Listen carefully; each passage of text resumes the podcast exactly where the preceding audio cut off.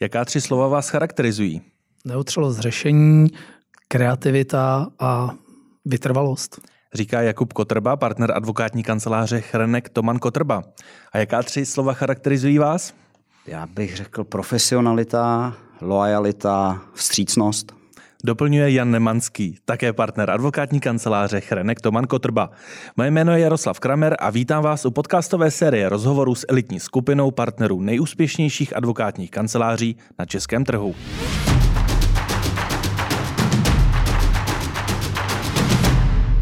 Pánové, podle našeho interního žebříčku patří Chrenek Toman Kotrba díky spojení tržeb dvou původních kanceláří, tedy Chrenek, Kop, uh, Chrenek Kotrba a Tomana partneři, za rok 2021 z více než 150 miliony korun do top 20 největších advokátních kanceláří na českém trhu. Uh, sedí tento ranking, tahle pozice i k tomu, jak vy osobně vnímáte tu vaší novou kancelář? A můžeme začít třeba s Jakubem. Tak za mě, za mě podle tržeb asi ano, ale jinak si myslím, že jsme rozhodně, rozhodně vejš než mezi 20, jsme mezi těma deseti, ale otázka je, co, co si podle toho, kdo, kdo představuje. Protože já mám jako problém s obecně jako s hodnocením uh, těch advokátních kanceláří, podle, podle čeho je chcete hodnotit. Chcete je hodnotit podle toho, jakým způsobem poskytují právní služby klientům, jaký mají vliv, uh, co se zatím skrývá za tím hodnocením. Jo? Ale úplně rozumím tomu, uh, jako finančnímu, finančnímu žebříčku rozumím, ale jinak si myslím, že jsme daleko vejš. Takže za Jakuba Kotrbou je to spíše top ten, tak jak se na to dívá Jan Nemanský? No já nemůžu říct nic jiného, samozřejmě, ale eh, souhlasím, souhlasím s Jakubem, že vlastně jakýkoliv škálování těch kanceláří je eh, z mého pohledu eh, trošku nechci říct problematické, ale ano, finanční hledisko může být nějaký, nějaký žebříček, ale pro toho klienta je přece rozhodující, jakou službu dostane. Ne, jestli ta kancelář se prostě prezentuje mezi prvními 20 nebo 10 nebo 5 nebo 50. A ta služba za vás osobně je, vždy je perfektní. perfektní. Respektive takhle, aby to neznělo na bubřele. Snažíme se o to, aby byla pro toho konkrétního klienta vždy perfektní, což pro každého jednoho klienta může znamenat něco jiného. Panové, pojďme se ještě takto z úvodu dát trošku kontext. Proč tady se mnou ve studiu sedíte zrovna vy dva? Ono, takové to obecné zadání tohoto, této podcastové série, že by měli dorazit partneři, kteří mají v nějakém smyslu zásadní vliv na chod dané kanceláře. Tak pojďme si možná dát kontext, protože ne každý možná ví, jaký je aktuálně vliv na chod kanceláře eh, Chrenek Toman Kotrba u Jana Nemanského. Tak jak byste to zhodnotil vy? Uh, já aniž bych se chtěl nějak chválit, protože to samozřejmě není úplně, úplně ideální, eh, tak si myslím, že já mám vlastně v kanceláři na starost takový ten vnitřní chod té kanceláře, aby ta kancelář fungovala tak, jak má. Eh, plus to, že eh, vlastně se snažíme o to, aby ty výstupy, které od nás odcházejí, byly nějakým způsobem jednotné, ať už vlastně jakoby v rámci práva nebo v rámci i nějaké úpravy a tak dále, aby prostě ta služba byla poskytována nejen podle té právní stránky perfektně, ale i podle toho, že když se na ty podání někdo podívá, tak prostě bude vědět, ano, to je od Chrenek Toman Kotrba. Takže a tyhle ty věci pak chodí přeze mě. A jak to je u Jakuba Kotrby, kromě toho, eh, že jeho jméno tvoří třetinu brandu této advokátní kanceláře? Tak je to, je to u nás je to spojený s tím, že v podstatě eh, ty dvě jména jsou nějaký eh, za mě lákadlo, lákadlo pro ty klienty, protože jak jméno Chrenek, tak jméno, jméno Tomán vzbuzují v těch lidech v některých pozitivní emoce, v některých negativní emoce. Já mám tu možnost a radost spolupracovat vlastně s jako pokračovateli eh, tohohle toho nebo s nositeli tohohle toho jména a oba dva, oba dva ty kluci, který jsou, tak eh, jsou každý svým způsobem jako jedinečný a vynikající a to prostředí, v kterém vyrůstali, je formovalo. A formovalo je trošku jinak, než každýho trošku zvlášť, ale v konečném důsledku zase trošku, trošku podobně. A to a vlastně já se snažím jakoby fungovat, fungovat mezi nima a s nima tak, aby eh, jsme ty věci, které přicházejí, aby jsme byli schopni eh, maximálně zužitkovat a poskytnout. Protože za mě spousta problémů, který funguje, a to je nemyslím jenom advokaci, ale ono to platí na jakýkoliv odvětví. Že? Je spousta nápadů. Pak mm-hmm. se řekne, pojďme, to uděláme a pak je zapotřebí, aby to fakt někdo jako dotáhl do konce a aby se v určitou chvíli zase řeklo, tohle už nemá smysl dělat, protože už se to nevyplatí. Jo, a to je, to je nějaká ta moje role tam v rámci té kanceláře, kde já se snažím prostě uh, to přenést z nějakých těch nadpozemských výšin, těch nápadů do té reality a prostě nějak to dát do nějaké škatulky, když to, když to zjednoduším, aby prostě ty nápady byly a byly realizovatelné a pokud možno, aby jsme zase na druhou stranu dostali i tomu slovu, když tomu klientovi řekne, my to zařídíme, tak aby jsme to fakt zařídili, anebo mu teda řekli, sorry, prostě nejde to, protože že něco. Jo? A tím hmm. se dostáváme jako k tomu, k tomu vlastně za mě, co je pro mě na té kanceláři nekouzelnější. A to je, že v tuhle chvíli eh, když ještě se vrátím x let zpátky, tak prostě eh, my, když jsme s Tomášem začínali, tak jsme začínali vlastně s doktorem Janstou, s doktorem Kostkou. Eh, ona to byla vždycky advokátní kancelář, akorát díky tomu jménu ta kancelář poskytovala i nějaký trošku nadstandardní služby, které prostě spočívaly v tom, v tom prostým slovu dneska lobbying. Jo? Mm-hmm. Ale ono to tak je prostě. Jestliže toho klienta chcete, tak eh, mu musíte poskytnout něco navíc. A vlastně eh, nám se jakoby za mě eh, to směřování té kanceláře eh, pořád jako se snažíme držet tu linii, která byla historicky započatá. A to znamená, že vedle toho poskytování těch právních služeb těm lidem dáváme i něco navíc. Dáváme jim nějaký názor, dáváme jim nějakou radu, třeba se jim snažíme i pomoct jako nějak mimo biznisově a, nebo i biznisově a to je vlastně ta věc, o který se tady bavím, že je zapotřebí občas dohlídnout, eh, protože dohlídnout na to, jestli je lhůta 15. a aby to podání odešlo, tak to beru jako samozřejmost. Mm-hmm. A zároveň od toho je tady Honza, který prostě ví, že to fakt takhle musí být. Ale občas tomu klientovi slíbíte i něco navíc. A teď jako by bylo dobré, aby kromě toho práva, když mu slíbíte něco navíc, tak aby ten klient měl zpětnou vazbu na téma ano, ne a co, co bude. Jo, hmm. Takže to je nějaká taková jako asi moje role tam. Já bych to schrnul, že my jsme vlastně zvyklí dlouhodobě říkat těm klientům pravdu, protože e, spousta těch klientů přijde s tím, že něco prostě chce a přesto nejde vlak. A my samozřejmě vždycky se jim snažíme uh, jakoby ten problém jejich vyřešit. Někdy ovšem to řešení není úplně tak, jak oni si ho na začátku představují. A e, občas se setkáváme s tím, že říkají, no ale když jsme byli tam a tam, tak e, vždycky dělali to, co jsme chtěli a třeba to pak nedopadlo. A e, my samozřejmě se snažíme těm klientům vyhovět, ale zároveň jim říkáme, tenhle směr podle nás nepovede k tomu kýženému výsledku. Já to chápu tak, že vy dva jste takový ti klíčoví exekutivci. To znamená, že když někde padne nějaký zajímavý nápad, eh, tak vy jste ti, kteří mají eh, velký vliv a zásluhu na tom, že ta věc se do, do, do, dopadne a dotáhne. Chápu to správně. Snažíme se, snažíme se o to, protože říkám, jako je, to, je to opravdu o tom, že musíte mít deset věcí a jste rád, když jedna dopadne. Jo? Ale, ale je zapotřebí za mě uh, opravdu věnovat ten čas i těm devíti, který se nakonec ukážou jako, jako bezpředmětný, ale, ale dotáhnou to do konce. Prostě, jo? To je a jestli můžu, tak já si myslím, že tam je důležitý, že v tuhle chvíli eh, čtyři partneři plus eh, Šimon Toman eh, vlastně všichni spolu mluvíme. Všichni si dáváme nějaký oponentní názory. Není to, řekněme, nějaký direktivní, direktivní řízení. Mhm. Zároveň jakoby ty nápady nepohřbíváme si vzájemně. Naopak se snažíme, jako aby z nich něco bylo.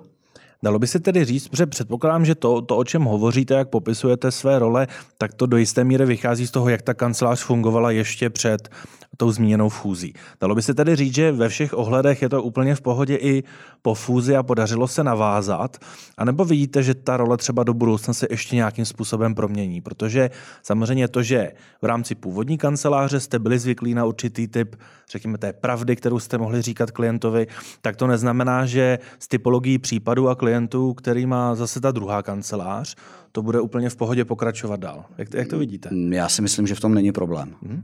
Že speciálně tady v tom není problém. Eh, a ono to zaznělo už v nějakých rozhovorech eh, tištěných, který, který dávali kolegové. Eh, ta, jak řekl bych, symbioza těch dvou kanceláří a vlastně i v, i v tom lidském faktoru, aspoň na té partnerské úrovni určitě, je veliká. My máme na spoustu věcí velmi podobný, podobný názory a eh, na tom směřování a na tom, jakým způsobem vlastně advokaci chceme vykonávat, se bez problémů shodujeme. Tam, tam žádný třecí plochy nejsou. Eh, samozřejmě ve chvíli, kdy fúzujete dvě, řekněme, velmi tradiční kanceláře, z níž každá fungovala na malinko jiném, jiném principu toho vnitřního fungování, tak samozřejmě uh, se tam objevují věci, kdy, kdy ty lidé se ptají, a proč vy děláte tohle takhle, a proč vy děláte tohle takhle. Ale zase, já si myslím, že základ je v komunikaci. Uh, v podstatě, kromě znalosti práva, ta advokacie je hodně o komunikaci, takže všichni bychom to měli umět. a myslím si, že ty lidi, co tam máme, jsou perfektní, takže to umějí. A e, zároveň, jak vlastně zmínil Jakub už, je to i trochu o tom egu, protože co si budeme povídat, všichni advokáti jsme nejchytřejší. E, a o tom to sladit, ale myslím si, že o tom umíme mluvit umíme si vysvětlit ty věci, proč to tak je a proč to tak není a proč my chceme, aby se něco dělalo nějakým způsobem a třeba malinko odlišným, než oni byli zvyklí. A myslím si, že prostě docházíme k tomu, co, co funguje a přebíráme z těch systémů vždycky to lepší.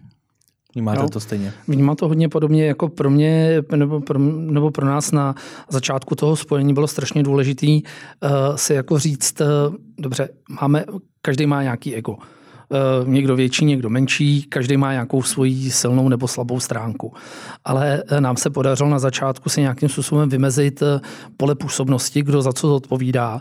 A vzhledem k tomu, že někdo za něco zodpovídá, tak svým způsobem v tom má volný pole působnosti.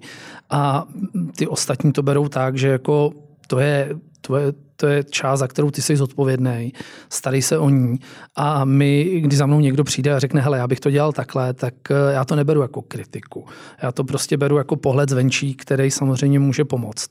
A tohle bylo strašně důležité, že na začátku jsme si tohleto nějakým způsobem nastavili a snažíme se, snažíme se v tom fungovat a podle, podle toho jet, jo, protože samozřejmě to spojení těch kanceláří eh, bylo takový, že kdyby nebylo toho, že vlastně jak Šimon, Šimon Tomán, tak eh, ten Petr nějakým způsobem eh, akceptovali, akceptovali třeba systém, v rámci kterého funguje naše kancelář, tak by to bylo složitější. Ale oni jako vyšli vstříc eh, a řekli, dobrý, my ten váš systém bereme za svůj, a to strašně pomohlo, protože jsme si nemuseli jako vysvětlovat, čí systém budeme používat a co vlastně budeme dělat. Jo.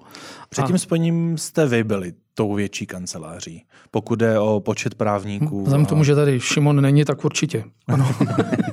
o to žádná. Ne, jako počtově ano, myslím si, že i obratově ano, ale samozřejmě bylo to o tom, že to spojení do sebe zaklaplo hezky v jedné věci a to je, tady se spojily dvě kanceláře, které vlastně každá ta část získala to, co ta druhá neměla. Jo, protože eh, samozřejmě eh, Toman Partners byli braný zejména jako, jako trestně právní a nějaké věci související s tím a to my jsme teda rozhodně nebyli a ani jsme tu, nebo i když jsme třeba tu ambici měli, tak ono to je prostě o tom jménu a ty lidi chodí stejně za tím jménem, takže a trvá to strašně dlouho. Takže nám jako, a my jsme zase uměli některé věci, které jim v rámci toho jejich eh, jako právního biznesu eh, se tam přicházely, ale eh, typicky zakázky jo, veřejný nebo nějaký velký nemovitostní projekty. Tak samozřejmě, když toho klienta máte tak, eh, a jste schopni s ním mluvit, tak se od něj odvíjí spousta možných příležitostí. A za mě nejsmutnější, co je, když máte klienta, staráte se o něj a on pak přijde a řekne, já nevím, mám tady eh, rodinnou kauzu a my bychom mu museli říct, ale my rodinu neděláme, ale máme dobrýho kamaráda, který se o tebe postará. V podstatě s tím hmm. klientem sdílíte to dobrý i to špatný a ve chvíli, kdy má nějaký osobní problém, tak ho přece nemůžete odkázat na vašeho kamaráda, který se o něj postará. To považuji za jako, uh, za, nebo mně, mně se to nelíbí a jako to je ta naše filozofie, prostě jsme s tím klientem jak v dobrým, tak ve špatným a obzvlášť ty osobní, osobní věci, tak to se dotýká každého nejvíc. Že? Takže... to možná spíše o subjektivní vnímání fungování u některých kanceláří to z povahy věci nejde, protože pak byste museli všichni dělat generální praxi a taky by to nešlo. Ale vy jste zmínil, řekněme, takové některé ingredience, které do toho společného podniku jste přihodili vy i uh, otec a syn uh, Tomanovi. Ano. Za vás, Jane, co, co, co jste tam přihodili vy a co tam přihodili Tomanovi, aby to správně fungovalo? No já si myslím, že za prvé, jak my, tak oni uh, jsme přihodili tým skvělých právníků. Myslím si, že jak, jak, eh, a teď já už o nich přemýšlím o všech, jako o našich lidech, ale když bych se teda vrátil těch pár měsíců zpátky a rozdělil to, tak si myslím, že eh, vlastně obě ty kanceláře tím způsobem, jak se vyvíjely, tak měli široký portfolio eh, opravdu výborných, výborných advokátů, nebo právníků, abych nezapomínal na koncipienty. A eh, v podstatě to se podrže, eh, podařilo udržet.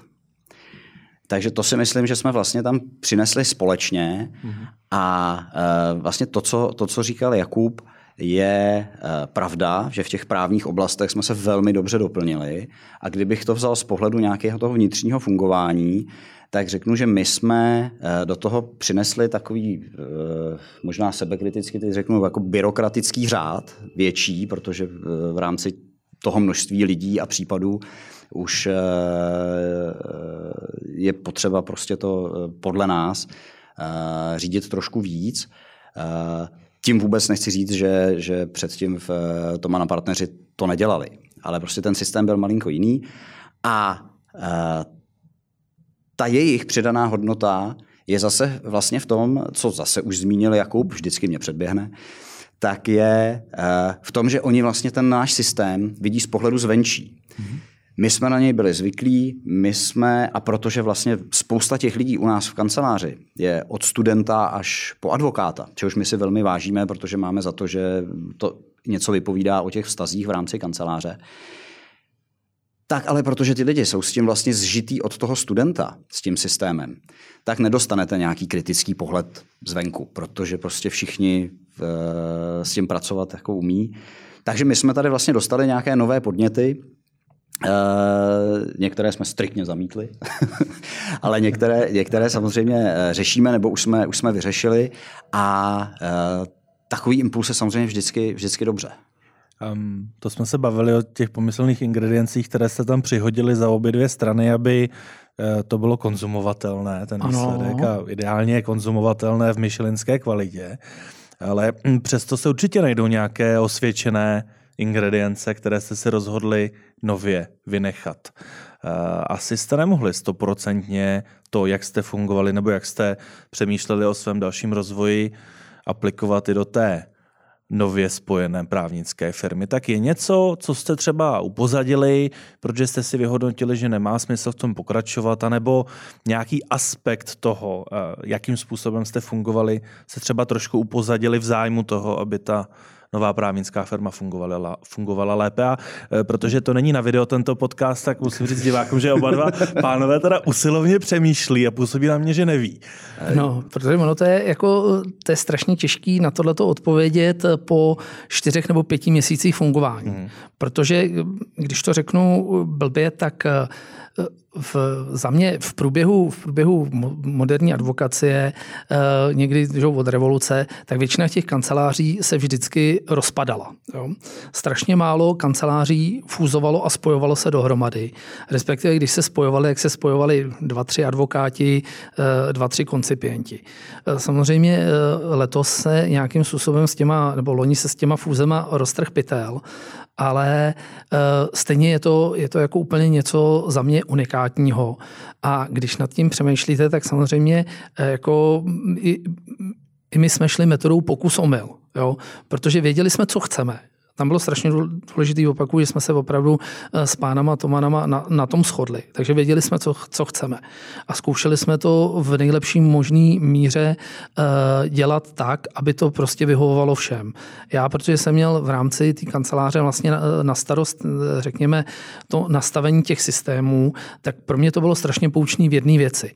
A to je, že uh, když jednáte s člověkem, který k vám přichází, tak já jsem se snažil spoustě lidí vysvětlit ty věci eh, jako jak jsem si já myslel, že to je, že to je, že to je dobře uchopitelný, pochopitelný, ale najednou jsem zjistil, že vlastně ty lidi, jak přichází z jiného hmm. systému fungování, tak se na to nedívají těma mýma očima, ale dívají se to na to, a to je to, co říkal Honza, hmm. v podstatě těma jako kritickýma očima.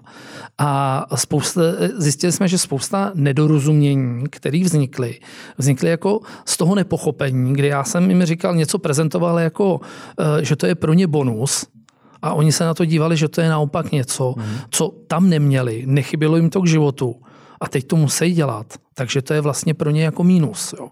A tím chci říct eh, na tu otázku, prostě jestli jsme něco upozadili a něco, něco upgradeovali, tak za sebe, za sebe řeknu, že asi, eh, jestli by to mělo být jedno slovo, tak jsou to nějaká, nějaký vztah k sociálním sítím, se z naší strany posunul dopředu mm. a jestli jsme něco, něco upozadili, tak eh, si myslím, že to je, že vlastně nevím co. Jo, jako, eh, Samozřejmě já necílím na nějaké ty provozní drobnosti, kterých jistě byla celá řada, ale spíš, jestli v nějakém momentu jste si neřekli, v zájmu vyššího celku tady se zbavujeme kusu naší identity, uh, protože tady není ani Šimon, ani Petr Tomanové, tak můžu no. říct, tak, že oni minimálně se vzdali svých kanceláří a šli k vám, takže tam, tam je minimálně jedna věc, o kterou přišli. Jasně, ale to zase od začátku jsme věděli, že uh, to byla jedna z mála věcí, kterou jsme si nějak uh, asi shodli úplně na začátku, že fungovat odděleně by znamenalo, že budeme mít stát ve státě. Jo. A opravdu se to musím říct ukázalo, protože nám se nepodařilo se sestěhovat hned na začátku. Podařilo se nám to až po vlastně dvou a půl měsících fungování. A musím říct, že ty první dva měsíce opravdu byly krušný, jo, protože pořád to bylo takový jako uh, Těšnov, Trojanova. Jo. A teď se to tak nějak jako míchalo. Byť jsme se snažili, aby ty lidi se spolu, spolu spolupracovali, ale prostě nefungovalo to. A najednou od té doby, co jsme se sestěhovali, tak teda jako netvrdím, že to funguje na 100%, ale jako ta komunikace se zlepšila na uh, o, o, o tisíc procent, prostě je to daleko lepší. Jo, takže... Ona možná je otázka, která kancelář by mohla říct, že funguje na 100%, ale každopádně to není tak, že byste měli pocit, že v nějakém ohledu jste přišli o kus své původní identity. Ne, já si myslím, že vůbec ne. Uh, znova se budu opakovat. Vzhledem k zaměření těch kanceláří, tak opravdu to do sebe zapadlo úplně nádherně. Eh, kromě, řekněme, té obecné generální praxe, kterou dělají vlastně všichni, tak eh, to, co chybělo nám, oni měli a to, co chybělo jim, jsme měli my. A protože, jak jsem říkal, se nám podařilo se domluvit prakticky se všemi eh, těmi advokáty, kteří fungovali v jedné nebo v druhé kanceláři, až na nějaké drobné výjimky, tak tohle se podařilo zachovat. Takže já nemám pocit, že jsme se, že jsme se museli, museli něčeho, něčeho vzdát. Eh, samozřejmě, když zabrousím do nějakých advokátních předpisů, eh, vzhledem k tomu, že my i oni jsme fungovali na trhu eh, pěknou řádku let už předtím, tak se stalo, že jsme v některých sporech stáli proti sobě, což po té fúzi samozřejmě nemůžete. A nemůžete zastupovat ani jednoho z těch klientů. To se muselo nějakým způsobem vyřešit. Takže v tomhle ohledu my jsme se možná vzdali některých kaus, a museli jsme to vykomunikovat s těmi klienty. A protože advokátní předpisy nám nadále neumožňovaly uh, poskytovat právní služby nebo, nebo uh, našim novým kolegům, ale to je vlastně asi jediné, co mě napadá. A to je současně asi něco, s čím se musí počítat v, v tomto ohledu. Teď ale přichází ta klíčová otázka. Kam dál?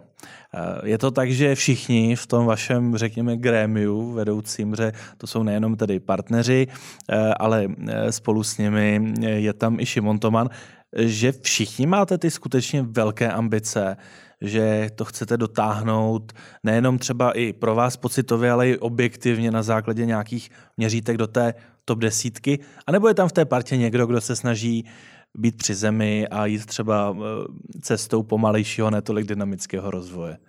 Tam já si myslím, že tam jsme fakt zajedno. Jo? A, to, a to jedno je, eh, že v podstatě eh, ten, ten cíl a to spojení bylo právě kvůli tomuhle tomu, aby jsme se někam vyšvihli. A teď jediný, co je, jak, jak rychle to je. Jo? Protože samozřejmě my, když jsme s Tomášem začínali, tak jsme nějakou ambici měli se dostat někam, někam nahoru a být ta, ta ta extraliga a myslím si, že to je jako eh, vlastnost téměř každého, který má nějaký sny a nějaký cíle, tak, eh, tak to nějakým způsobem eh, chce, chce někam dosáhnout, dotáhnout a většinou, většinou být ten nejlepší. A samozřejmě ten postup, buď jsme mohli zvolit ten postup, že jsme to budovali postupně mnoho, mnoho let, anebo tady, když se naskytla tato příležitost toho spojení, tak to nám prostě umožnilo dynamický skok. Teď samozřejmě zapotřebí to trošku nějak jako stabilizovat, ale určitě určitě ten dynamický skok měl být eh, je předstupeň k tomu, aby to, aby to, aby to rostlo a fungovalo to ještě líp, eh, než, než to je teďka. Jo. Takže tam si myslím, že eh, za mě tam panuje absolut, absolutní schoda. Ale samozřejmě těch možností, jak růst, je mnoho. Může to být velmi kontrolovaně, může to být skutečně eh, akvizicí dalších zajímavých týmů, lidí, praxí, může to být i mnoha cestami tím, eh, do jakých typek zakázek a jaké mm-hmm. typy klientů budou oslovovat. Tak jestli v tomto ohledu vás panuje nějaká jednotná strategie a jaké by byly ty její hlavní pilíře? Jak chcete dosáhnout toho, ještě růst. Protože když se podíváme na ta čísla, tak abyste se pomyslně třeba dostali do té top desítky největších kanceláří na trhu, eh, tak minimálně jako zdvojnásobení obratu by tomu nevadilo. Přesně tak. A to si myslím ale, že je ten, že je ten cíl. Jo. Rozhodně za mě, nebo tak, jak se o tom bavíme, cíl není eh, nabírat další lidi a udělat z toho manufakturu, protože to je to, co jako dokážu si představit, že prostě naberete dalších 100 lidí, když pro ně budete mít práci, tak, tak oni budou dělat, ale ztratí to nějaký kouzlo, kouzlo toho osobního vztahu, protože zatím je to tak, že my si eh, zakládáme na tom, že, že s těmi klienty máme do nějaké míry osobní vztah. A teď samozřejmě je to těžké, budujte si osobní vztah s někým, kdo je, kdo je jako, řekněme, eh, ve státní správě, protože tam si s ním ten vztah budujete a on tam za tři roky není. Jo. Ale zase na druhou stranu to portfolio těch lidí, kteří se v těch funkcích točej, není, není tak široký, takže nějakým způsobem se eh, s tím letím dá pracovat, ale myslím si, že eh, a když jsme se o tom s Tomášem a se Šimonem bavili, tak v podstatě cíl je opravdu jako začít řešit eh, větší a zajímavější věci, které budou spojeny s tím obratem a než nabírat nový lidi a snažit se to jako nahnat ten obrat eh, zvýšením počtu lidí. To rozhodně ne. Protože, jestli můžu navázat, protože já si myslím, že vlastně ten tým lidí, který my teď máme, tak eh, je opravdu velmi schopný a nebojím se říct exkluzivní. My tam máme opravdu strašně chytrý lidi. Já vždycky říkám, že rád pracuji s lidmi, kteří jsou chytřejší než já. Uh, což teda zase asi není velký problém, ale, ale uh, myslím si, že prostě takovýhle lidi tam, lidi tam máme. Uh, jejich počet jsme teďka velmi zvýšili tou, tou akvizicí nebo tou fúzí. A já si myslím, že ten objem toho, co my jsme teď schopni dělat, že daleka, zdaleka ještě nejsme na tom, na tom limitu. Jo? Že opravdu ten potenciál, který v tuhle chvíli v tom týmu kanceláře je, je skutečně klidně jako dvojnásobný. Přesto pokud bychom měli vybrat nějaké ty oblasti, ve kterých vidíte největší potenciál pro business development, jsou to mm, z toho, co říkáte, zejména ty větší zakázky, řekněme větší veřejné zakázky, větší projekty, anebo třeba i v té vyloženě soukromé sféře, například v oblasti finančního segmentu chcete cílit na větší instituce, v oblasti M&A na větší transakce, tak kde cítíte, že by vám bylo nejlépe? Takhle to je samozřejmě diskuze, kterou, kterou, kterou stále vedeme a jedna z věcí, která je, je jako Šimonovo dítě, je kyberbezpečnost. Prostě to je věc, která pro mě jako pro, ve vztahu k Šimonovi pro starší generaci je něco prostě neuchopitelného a těžko si jako uh, představitelného, ale na druhou stranu prostě v tom je opravdu nějaký, nějaký ne nějaký, ale v tom je obrovský potenciál. Takže to je určitě jeden směr, eh, kterým, kterým se chceme zaměřit a kterým si myslím, že už teďka jdeme a doufám, že máme i nějaký náskok eh, před konkurencí díky tomu, že ten Šimon se tomu intenzivně poslední dva, tři roky věnuje. Takže to je, to je jeden z těch segmentů. A samozřejmě druhý z těch segmentů, eh, o kterých jste mluvil, je, je, ten, je ten finanční sektor.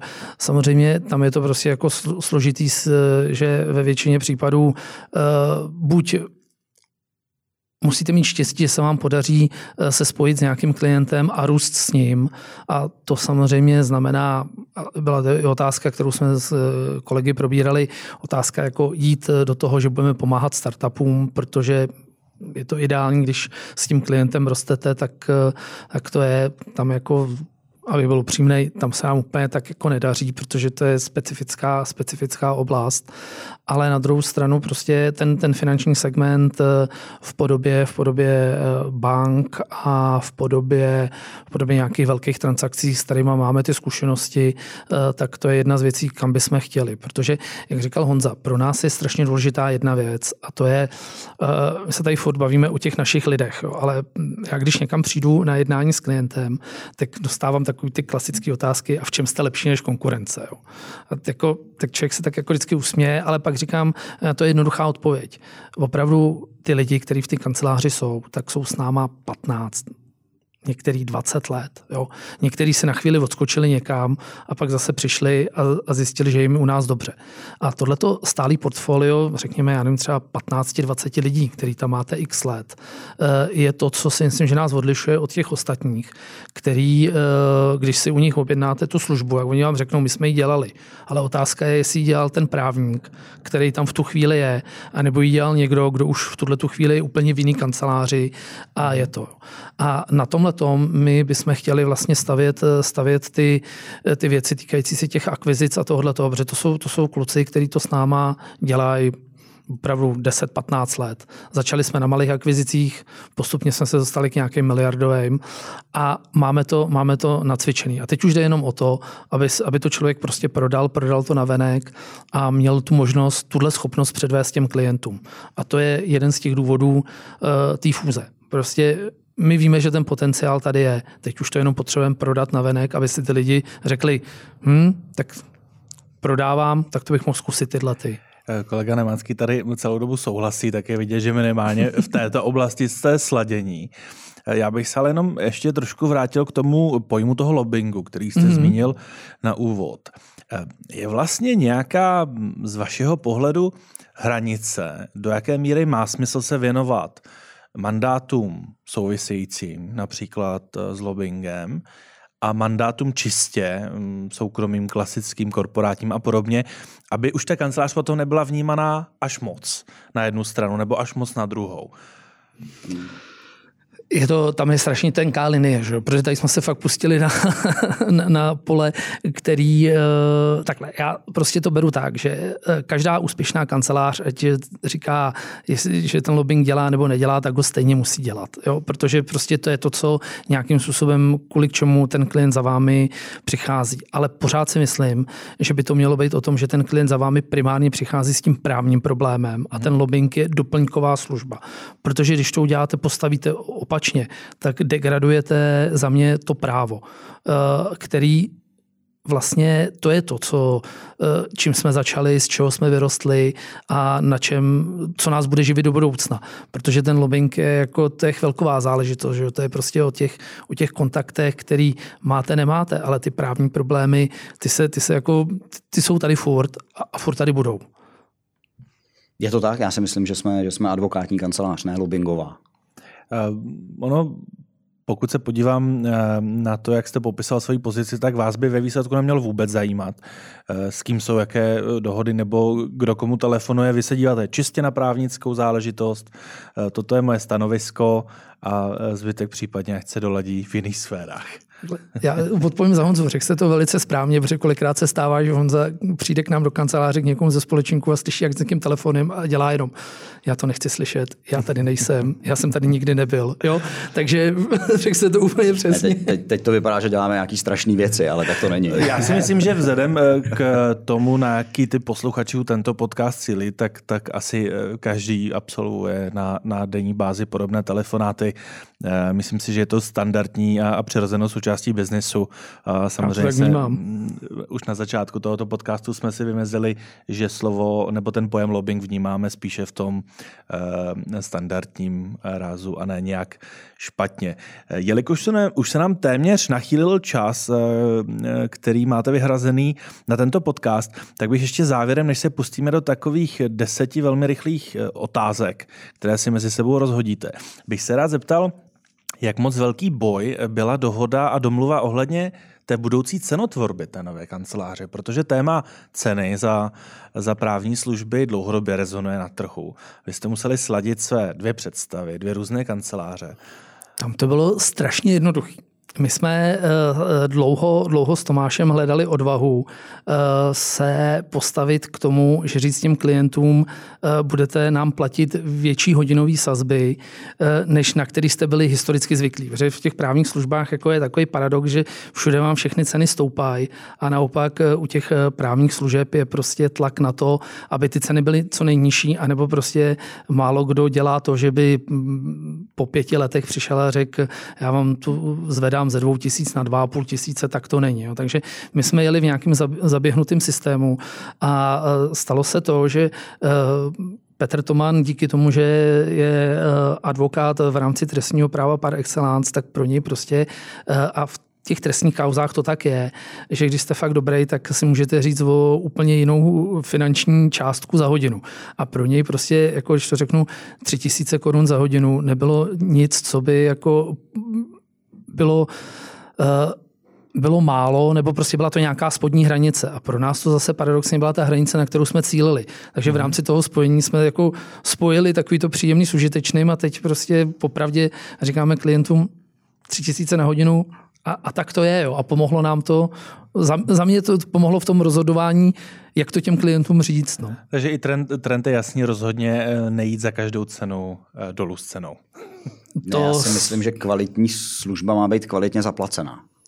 Jo, a já fakt jako obdivuju, obdivuju kolegy, kteří jsou schopni pracovat za 800 korun na hodinu a mají tu odvahu ve finále. A to obdivujete to... ironicky nebo ironicky, neironicky? Ironicky, ironicky, ironicky protože já prostě jsem přesvědčen, že to nejde. Jo? Ano, něco jiného je, když budete advokát, nechci nikoho dotknout v záběhlicích nebo prostě někde, tak jasně ten náklad na to fungování té kanceláře budete mít rozhodně asi menší, než když živíte nějaký ansábl sekretářek, pronájem a všechny tyhle ty faktory. Ale prostě jasně, že někdo je ochoten eh, někam dát nabídkovou cenu 700-800 korun, tak prostě mě by, myslím si, že to je, že to je hrozný.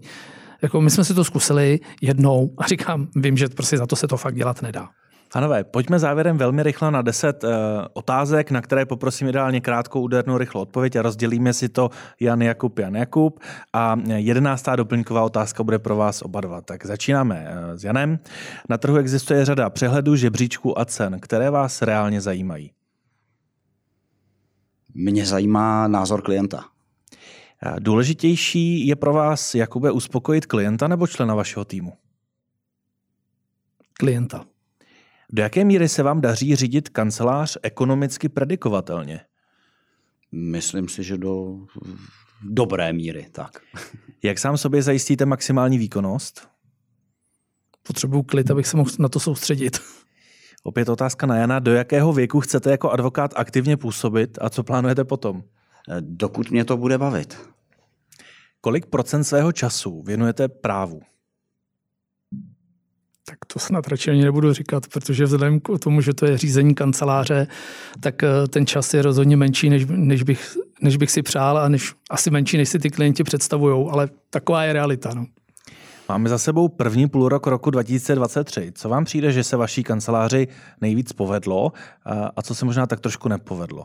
Máte to teď jednoduchý tím, že došlo k té fúzi, ale... No právě, právě. Já si myslím, že ta fúze se opravdu, opravdu povedla a nejsem si vědom něčeho, co by se jako nepovedlo. A navážeme na ten management. Jaké jsou vaše silné a slabé manažerské stránky? Silná si myslím je schopnost rychle vyhodnotit situaci a rozhodnout. Slabá bude občas emoce. Eh, mělo by se do poskytování právních služeb eh, propsat, nebo měla by se do ní propsat umělá inteligence? Myslím si, že se tomu nevyhneme. Eh, Pokud jde o diverzitu, jste spokojen s tím, jaký máte poměr partnerek v rámci vaší kanceláře? To je Jsem. vlastně nula, mi teď došlo, ne? No. ne společníc, partnerek, partneři. partnerek, eh, takhle, my to máme trošinku postavený eh, v tomhle směru jinak. Co se týče společníků, eh, tam se na společníky, tam je nula, tak... tam, tam je nula. Co se týče partnerek, eh, tak jak to funguje, jak já jsem velice spokojen. A úplně závěrem, to je taková doplňovač, když si představíte tu linku, na kterou máte něco dopsat, eh, tak Jakub Kotrba a Jan Nemanský, každý sám za sebe je úspěšný. Co? Jakube? Jakub Kotrba je úspěšný. Řídící společník advokátní kanceláře, úspěšné advokátní kanceláře, tak. A Jan Nemanský je úspěšný. Advokát a otec? Díky moc.